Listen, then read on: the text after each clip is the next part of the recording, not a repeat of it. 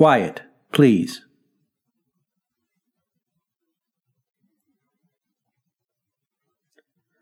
Quiet, please.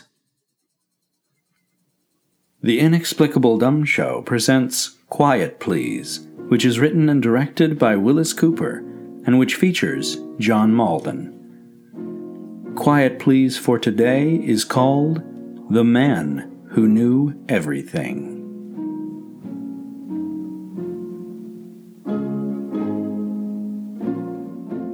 How do you do? That's just a manner of speaking, isn't it?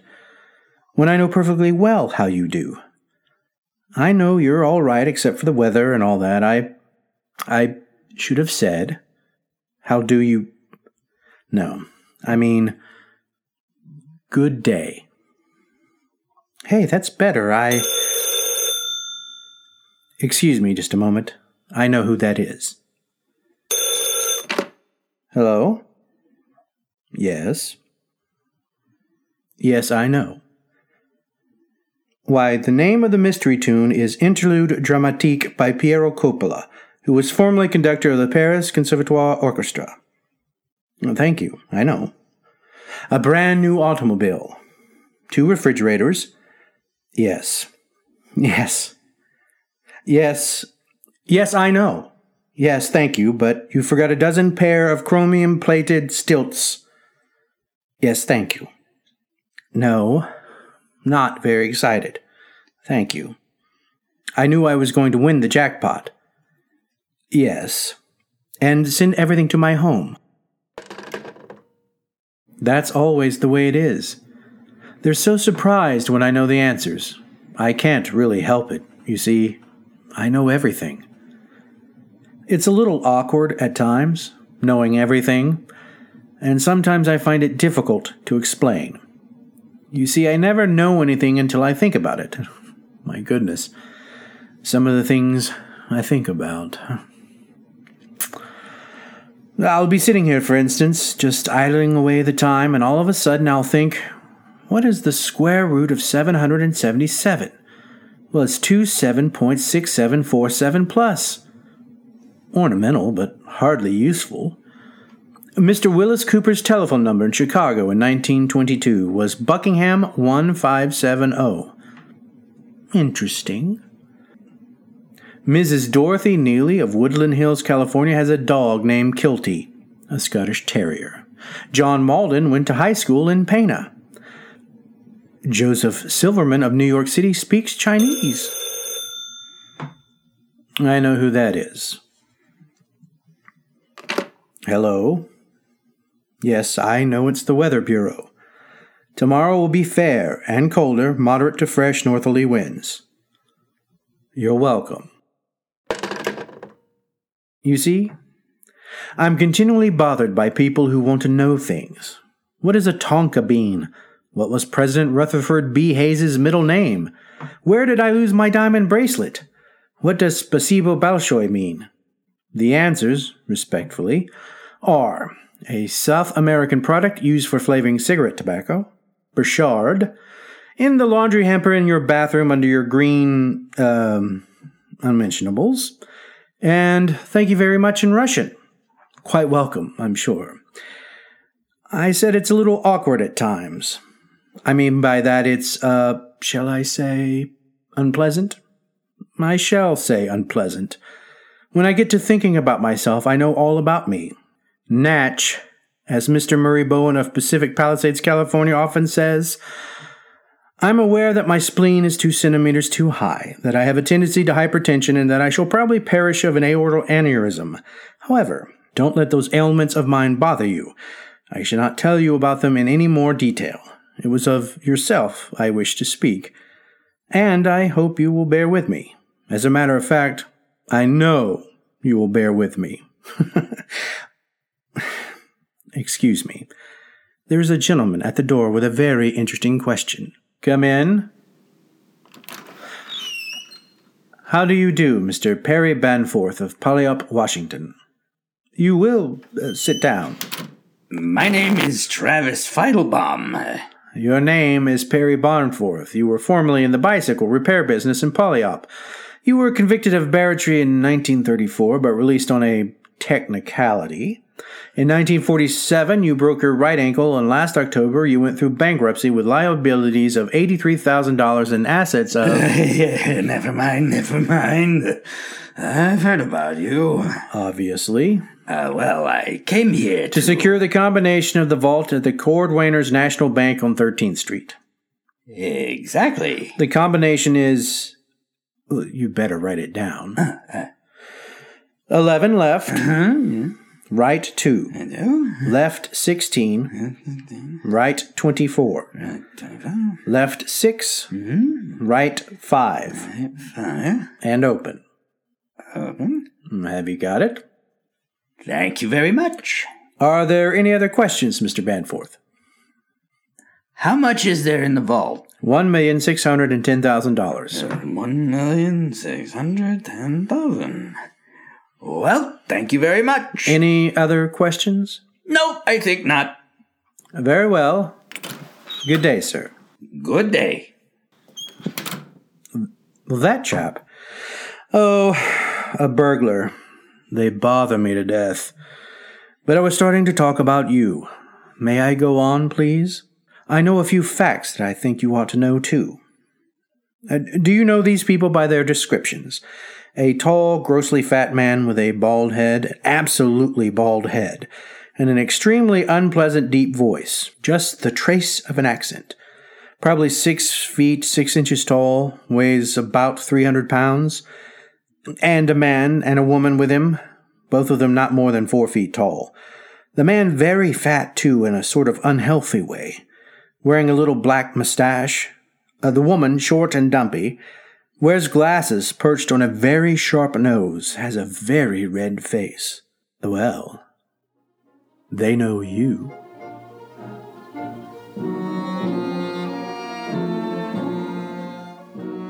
They were talking about you in a certain restaurant Wednesday night. Wednesday night. Does that give you any ideas? Well, think. Please, think. Let me describe them a little more.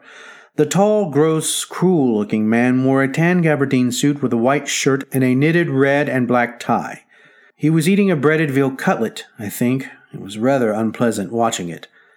The smaller man wore a blue serge suit, rather shiny, blue shirt, and a bow tie. He was drinking beer, Pilsner Urquell. Although he mispronounced it, he called it Urquell. The woman has a very red face. It looked as if she'd rouged it all over. Sharp features, kind of modified harlequin glasses, dark gray dress with an ornament that sure looks like a woman's hand.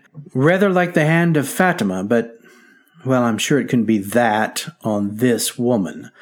A dark blue hat with a capercaillie feather on it. You know her? Well, she knows you.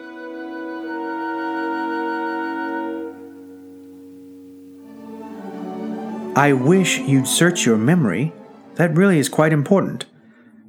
You must excuse me a moment. Miss Tragacanth is coming in with the mail. Come in, Miss Tragacanth. Good morning, Mr. Afternoon. Good morning, Miss Tragacanth.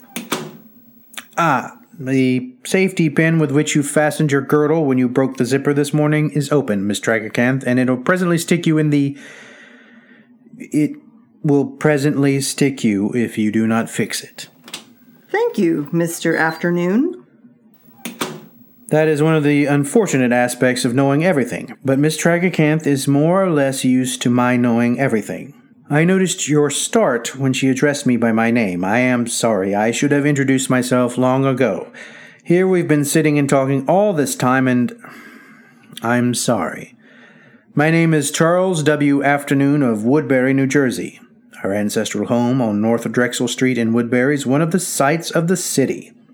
Ah, Miss Tragacanth has effected her repairs. She is returning. Come in, Miss Tragacanth. Thank you, Mr. Afternoon. You're entirely welcome, Miss Tragacanth. I see you have only two letters today. Uh, take a letter to Mrs. Grover Cleveland McNulty, The Dells, Oregon.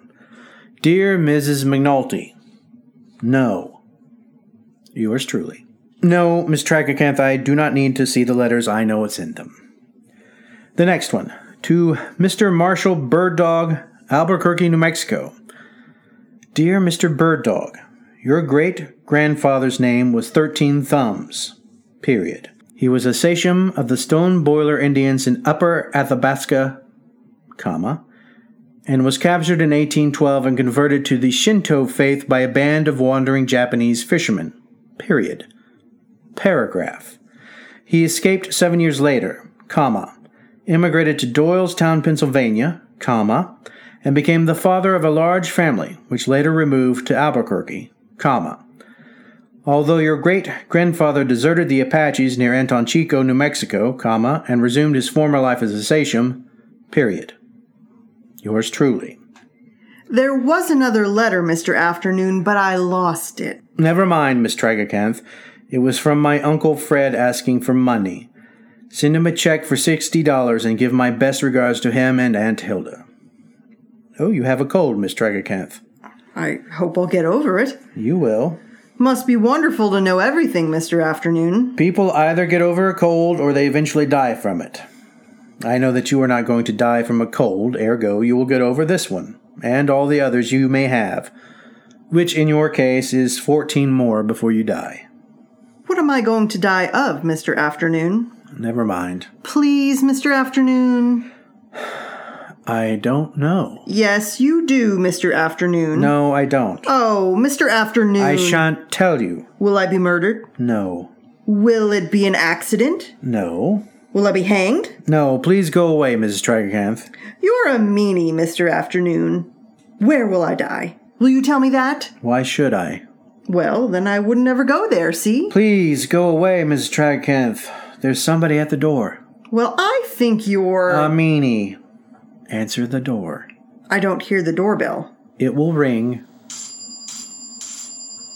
There. Oh. Can I go out and get a sandwich then, Mr. Afternoon? You will whether I give you permission or not. Oh! Miss Tragacanth is going to die of overeating at the age of 81. Uh, that man at the door now, that's a policeman. It's Officer Shapiro, an old friend of mine. He's come to tell me that he's arrested the gentleman from Puyallup, Washington, Mr. Barnforth. You remember, the man who wanted the combination to the bank vault? You thought I was being an accessory to a crime, didn't you?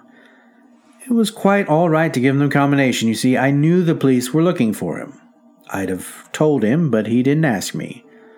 You see, I do know everything, but generally, I don't tell, unless I'm asked. But, in your case,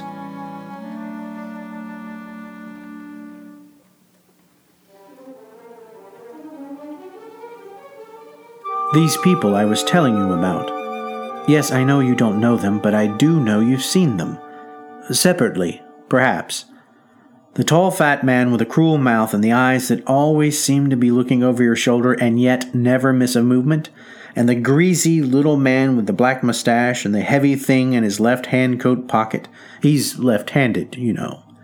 And the sharp faced woman with the glasses with the mercurochrome stains on her right thumb and the brand new Court handbag that has nothing in it but an ice pick. You wouldn't kid me, would you? you can't kid me.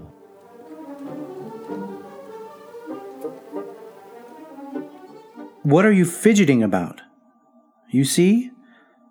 Remember this morning when you felt as if there was someone watching you? Then tell me something.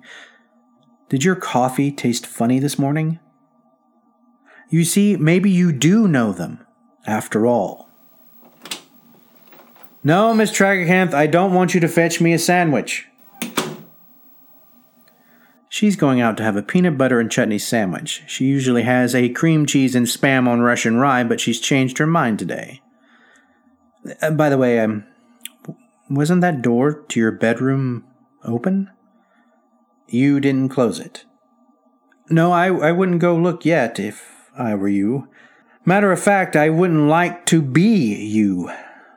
No, I don't know exactly what is going to happen, but I'll know it when it does happen. I find it rather difficult to predict happenings, except, of course, perfectly obvious things, like my secretary dying of overeating at the age of 81, and my own demise of an aortal aneurysm, but I'm not sure when that will occur. And your own case. I know that something rather dreadful will occur to you, and naturally I want to warn you about it so that it won't come as a complete surprise to you.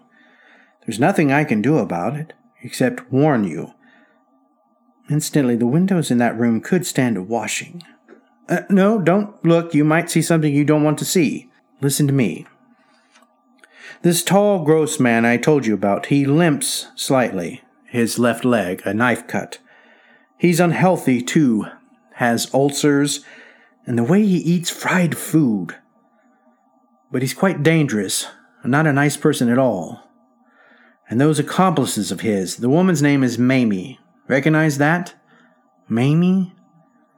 I don't need to tell you her last name, do I? Or have you forgotten it? Mamie.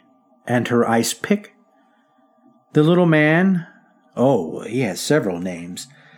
No, I'm not trying to kid you. I just don't think it's a good idea to tell you right here in front of everybody. Oh, well, lean over here and I'll whisper it to you. One of his names is you know him now? He didn't have the mustache maybe then, but you'll recognize him by it now. A little mustache, kind of like Hitler's. You wouldn't forget Hitler's mustache, would you? Always carries a book. He had it on the table beside his plate Wednesday night, and the cover got all stained with beer. He's a little sloppy, isn't he? That's Judge Rodney Erickson. He's trying Clapper Claw Duddy. You know, the gangster they're accusing of putting his enemies in the deep freeze up in Connecticut? Hello, Judge Erickson? No. Clapper Claw Duddy is innocent, Judge. It was his lawyer that did it, Ollie Tharp. Hang him, Judge. Issue a bench warrant and he'll confess. Clapper Claw Duddy really was in jail in Michigan when it happened. Ollie Tharp did it. You're welcome, Judge. Always ready to help out justice. Yes, Miss Tragacanth? There's a man to see you. I know it. Oh, darn. Can't I ever tell you anything you don't know? of course not. This is a tall, fat man. With a heavy face and eyes that don't match, and he's wearing a brown gabardine suit. And he says he saw you in a restaurant. Wednesday night.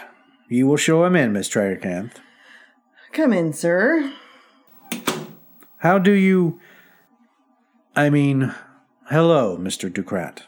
I want you to know something, Mr. Afternoon. I already know it. My right name is not. Your name is not Amadeus Wolfgang Ducrat, but that is the name you are using at present. It is so. I have. A message for me. I will tell you the message. Of course. You are in communication with a certain party. I am. I want to warn you. Get away from that keyhole, Miss Tragacanth. Eh? You want to warn me that I must not communicate further with a certain person. Party. I'm sorry. Then I'm afraid that I shall have to take steps. You mean kill me? That is what I mean, Mr. Afternoon. You will not kill me. Oh, yes, I will. Sir, I beg to differ with you. You will attempt to kill me, but your gun, which you are carrying in your hand with your broad brimmed Texas style hat, will misfire. And Miss Tragacanth will call the police, but you'll escape before they arrive. You think so? I know so. No. But yes, Mr. Let's see if this gun will misfire then.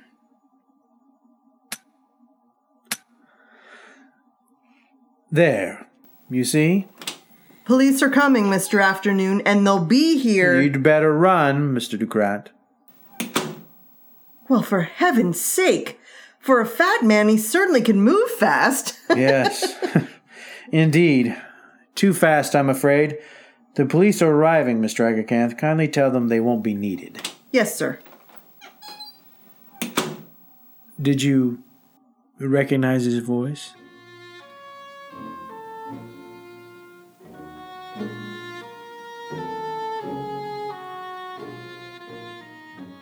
When you hear a knock at your door and you ask who's there, and you hear that voice again, well. Uh, by the way, perhaps you better double lock your door. He's quite powerful, and Miss Tragacanth says he moves fast for a fat man. There's a car driving away quite rapidly down the street. I could see it from the window, but I don't need to. I know who's in it. The woman with sharp features and the little man with the Hitler mustache and the man who calls himself Ducrat. You don't know where they're going. I do.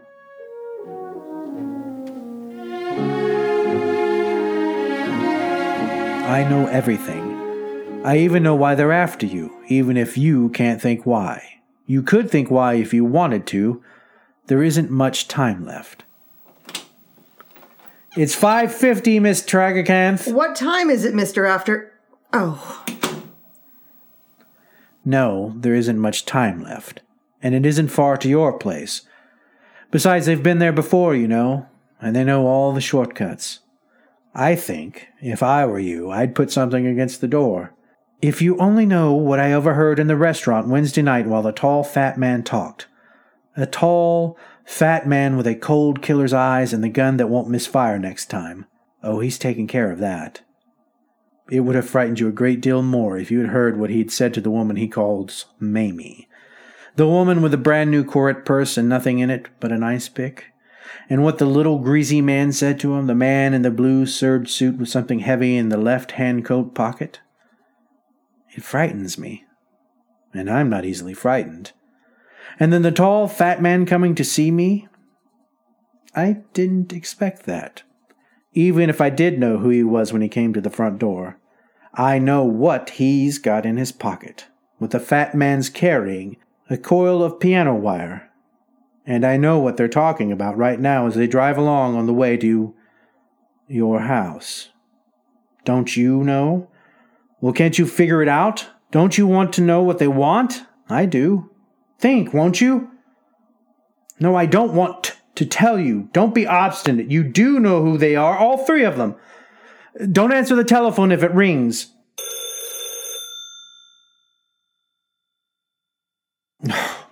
That wasn't your phone, it was mine. It's the police. Just wait a second. Yes, Officer Drucker. Listen, Mr. Afternoon, I hear a fella got away from the boys at your place a little while ago.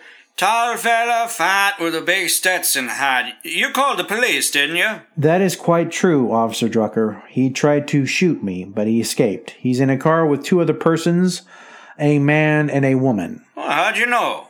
and he ran down an old man and a corporal in the Air Force at a street intersection. Oh, the old man's dead. And the corporal has internal injuries. He will survive. It was a hit and run thing. Yes, I know. I was wondering if you had any idea where they're going so we can head them off. Why, uh, no, Officer Drucker. I, uh, I haven't the faintest idea. Well, I was just hoping. I'm sorry, I don't know. I had to do that. You don't want the police in on this, do you? No, of course you don't. Listen, is that a. Is that someone at your door? No, it's the people next door. They're listening too. I think they're getting ready to go out. They don't want to get involved in this. I'm sure I don't blame them, not after what I heard Wednesday night. No, it's it's too late for you to go out. You wouldn't have a chance. You know that. Well, time's getting short. If I were there with you, I, I might I might be able to help. Why do I say that? I know I could help you, but I'm not there, unfortunately. And please don't call the police. Stay away from the telephone. You feel sick, don't you? I told you about the coffee. You sure there hasn't been somebody in your house? I know you don't think it's possible, but don't be too sure. Wasn't there a drawer open when you came home yesterday? A, a drawer you thought you'd closed? Remember when you woke up in the middle of the night, Friday night, and and wondered what it was that woke you up? Sure. Are you frightened? I'd be, I know. Because you don't know what's going to happen. That's why you're not scared. But I know what's going to happen, and it scares me. It scares me to know everything. You have no idea of all the things I know frightening things, funny things, strange things, what dogs talk about, and how to make a Pisco punch, and what's hidden in that cave under Radio City in New York, the, the beach where Captain Kidd buried his treasure, and how much it costs to put an ad in the London Daily Mail, the size hat that Stalin wears, or what Miss Tragacanth wants for Christmas next year, how I'm going to die sometime of aortal aneurysm, in the name of the mayor of Peoria, Illinois, and. And what's going to happen to you.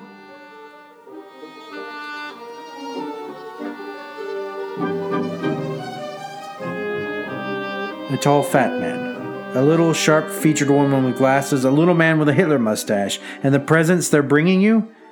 You do know them, don't you? Come in, Miss Tragacanth. You brought the letters for me to sign. Yes, Mr. Afternoon. Thank you. Um, that'll be all for today, Miss Tragacanth. Why? What's the matter, Mr. Afternoon? I, I don't feel good. You're getting a cold? No, well, thank you, Miss Tragacanth. You can go now. I'm busy. Yes, sir.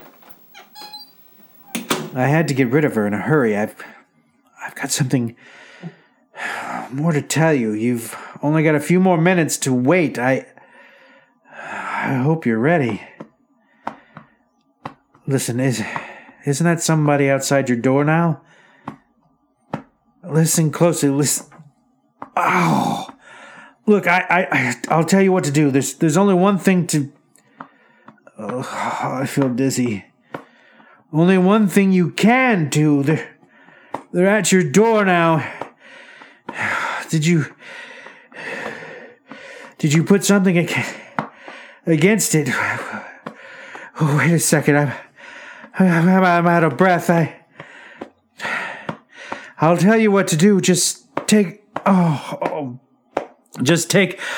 Uh, oh, I'll have to hurry. Oh, I, I told you about that. That mortal. That the aortal aneurysm. I'm. I'm afraid. Oh, all you have to do there. They're at the door. All you have to do is. Oh, oh, my chest. You just take. Just take it. It's come. Help. Miss Track. Help. Why, I, I was just going home, Mr. Afternoon. I'm. I'm trying to tell. Wh- What can I do? What what shall I? Oh no, too late. Can I get some water? No. All you you have to do is they're at the door. They're they're coming in. Just just take. Oh, sorry. Oh, sorry. I gotta take you straight to uh, the door. He's dead.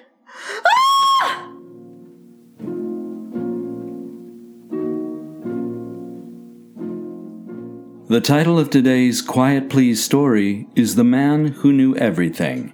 It was written and directed by Willis Cooper, and the man who spoke to you was John Mauldin. And others in the cast were Brad Oxnam and Tara Mauldin. Music for Quiet Please is by Albert Buhrman. Now, for a word about next week, here is our writer director, Willis Cooper. Thank you for listening to Quiet Please. Next week, for all my Irish friends, I have a story for 'em called Dark Rosaleen. And so, until next week at the same time, I'm quietly yours, John Mauldin. In just a little while, you'll want to hear the predictions of things to come that will come your way from Drew Pearson. And now, a listening reminder. This concludes the IDS's Summer Rep series of 2022. This is Brad Oxnam speaking for the IDS, the Inexplicable Dumb Show.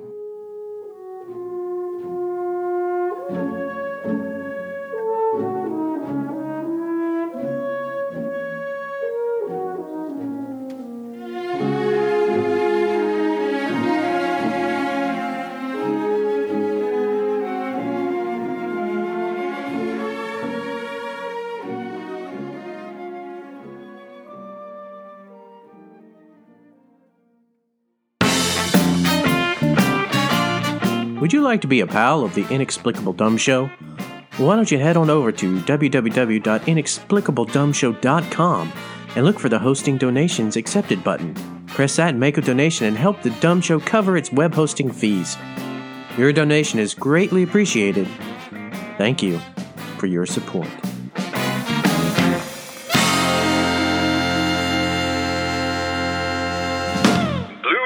This podcast is a member of the Blubrry Network. Blubrry. No E's. That's Blubrry, B L U B R R Y. Dot com. Blubrry.com.